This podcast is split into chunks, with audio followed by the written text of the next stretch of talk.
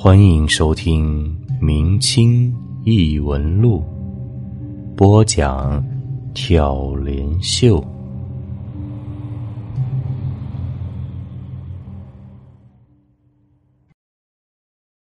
江鬼。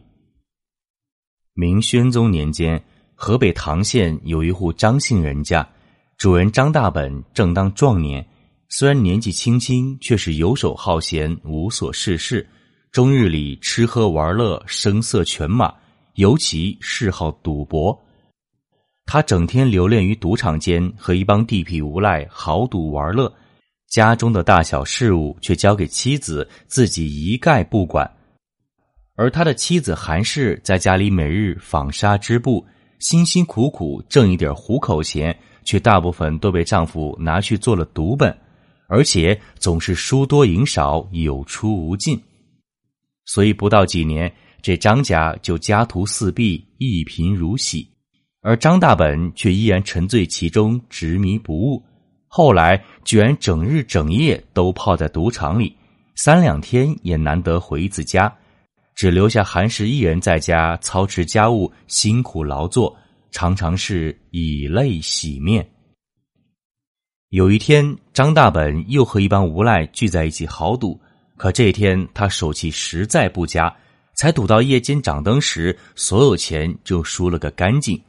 本想硬着头皮再赊欠几把，可众人坚决不答应，反而将他合力挤出赌局外，声称非得拿来现钱才行，否则就让他滚回家去。可是他却心有不甘，兀自在旁恋恋不舍。这群赌徒中有个叫做小九的，是张大本的表弟，日常惯于使些小偷小摸之术，也是个鸡鸣狗盗之辈。此刻张大本不经意间看到他，忽然眼珠一转，计上心头，将他从赌桌上叫到一旁，悄悄对他说：“小九，我家内室里有个竹筐，那里面藏有三百文钱，是你嫂子卖布所得。我出来前本想带上，她死活不同意。此时我手头紧得很，所以还请兄弟你施展妙手空空的绝技，帮我把钱拿来，方能救我一时之急呀、啊！”小九一听便皱起了眉头，思虑片刻，面有难色地说：“大哥，那可是嫂子最后一点积蓄了，我不忍下手啊。再说了，万一被嫂子发现了，那该如何是好？”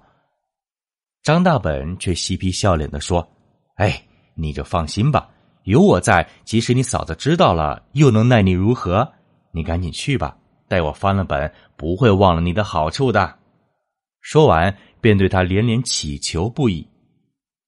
小九眼见如此，实在爱不过情面，不得已只好点头答应下来。张大本见他同意了，心中不由大喜，连忙把他推出门外，让他早去早回，如此还能赶得上后面的赌局。此时新月初起，微风习习，小九借着月光一路疾行，不多时便到了张家附近。他先是在篱笆外悄悄观察了一下，发现韩氏此时正站在院子中，不知低着头在收拾什么东西。小九见状，心中暗喜，便趁着韩氏背身的时候，蹑手蹑脚溜进了家门。按照张大本所言，来到内室，找到竹筐后，将手伸进去一探，果然摸到了几百文铜钱。他随即将这些钱放入自己怀中，随后便准备出门溜走。正在此时，忽然听到一阵脚步声响，原来韩氏忙完又返回房中了。小九心中大惊，担心被他发现，急切之间不及细想，闪身便躲在了内室的门后。好在韩氏并没有进内室，而是坐在外间，点着油灯防起了纱来。小九在门后一动也不敢动，唯恐被他发现。他从门缝中盯着韩氏，想等会儿趁他起身不注意的时候，找个机会赶紧溜走。正在此时，忽见一人从大门中无声无息地飘了进来。小九见状吃了一惊，再一看，此人尖嘴猴腮，面有微须，身着油绿色的长袍，套一件青色马褂，头上还戴着一顶小秋帽，一进来就站在韩氏身后。小九见此情形，不由更加惊疑，心中暗道：这个人莫不是嫂嫂的相好不成？想不到今日我本是为了帮兄长偷钱，不料却帮他抓到了奸夫，也可以算是一件幸事了。可是他又看了片刻，却发现此人站在韩氏身后很长时间，却一言不发，动也不动，犹如僵尸一般。而韩氏依然低头纺纱，似乎根本没有察觉身后有人。小九见状，心中不由纳闷起来，一时间不明所以，于是便躲在门后静观其变。又过了一盏茶功夫，只见这青衣人忽然伸出手去，将韩氏手中棉线扯断了。韩氏却如同没见到一般，见棉线断了，便将棉线接上，继续纺织起来。青衣人见状，又从他身后慢慢伸出手，把棉线扯断。韩氏依然不知不觉，呆了半晌，又将棉线接好。如此三断三续，韩氏便慢慢停下了手中之活，随即默默坐在地下良久，面上不由潸然泪下。而身后的青衣人见状，却面露喜色，似乎是欢欣无比。小九见此情形，心中先是大奇，转念一想，继而大惊，心道：此人只怕非人，而是鬼啊！过了一会儿，韩氏擦干眼泪，起身出门了。等他返身回来的时候，手上却拿着一根粗麻绳，接着便将麻绳搭在了房梁上。青衣人在旁手舞足蹈，喜不自胜，又帮他挽接做套，将凳子搬过来，扶着韩氏准备将头套进去。而韩氏此时双眼微闭，神情恍惚，对此似乎一无所知。眼见着韩氏将头慢慢深入绳套中，小九不由心急如焚，当下再也忍耐不住，大呼一声道：嫂嫂千万使不得！飞身从门后冲出，将韩氏一把从凳子上抱下来，随即飞起一脚将凳子踢开，口中大声呼叫道：快来救人啊！当时正值夜深人静，左邻右舍都被这叫声惊醒，于是赶紧起来，打着灯笼一哄而入。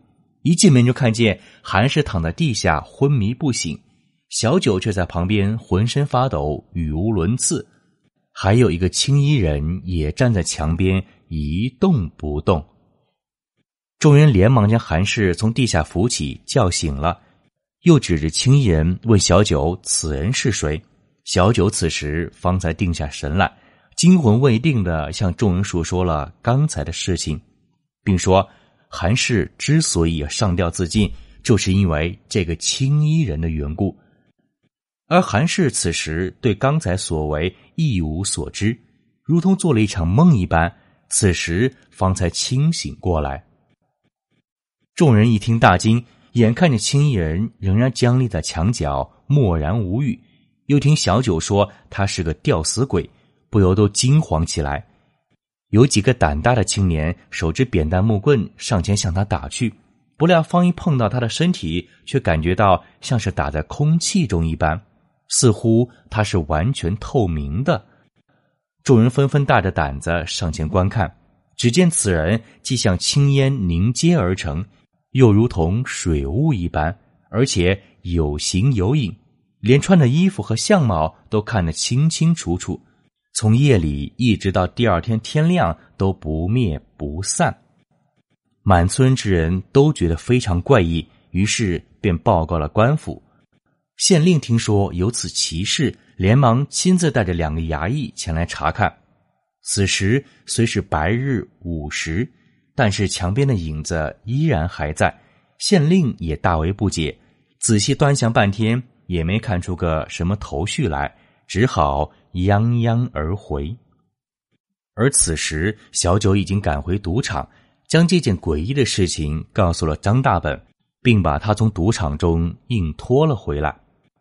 张大本根本不信，以为是小九偷钱被妻子发现，所以才编了一个理由哄他回来。没想到回家一看，果如小九所言，不由惊讶不已。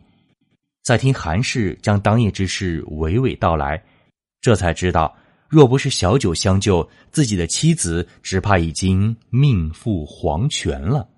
心中对小九自是感激万分，后怕至于他居然幡然醒悟，知道这都是因为自己好逸恶劳、迷恋赌博所致，心中懊悔万分，当即在妻子面前立下毒誓，要洗心革面，重新做人。韩氏本已对他伤心绝望，不料经此一事，却见浪子回头，不禁又惊又喜，一时间百感交集，涕泪皆下。夫妻二人抱头痛哭一番，方才作罢。如此又过了三天，只见那个青衣人的影子逐渐缩入了墙内，身形面貌也开始变得模糊起来。到了第四天晚上，夫妻俩刚刚上床准备睡觉，忽见四个白衣人从门缝里进来，将墙上的青衣人抬起，又走出门外，消失不见了。两人见状惊讶莫名，急忙起身到墙边一看，只见墙上留下了一个淡淡的影子，如同水印一般。从此以后，张大本痛改前非，和韩氏一起辛苦劳作，日子慢慢有了起色。不仅不再为吃穿发愁，不到两年还生了个大胖小子，和之前相比可谓天壤之别，而且家中自此再也没有什么怪异的事情发生了。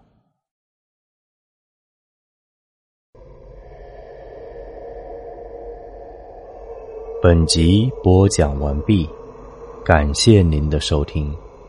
如果您喜欢，请您评论、点赞、转发，咱们下集再见。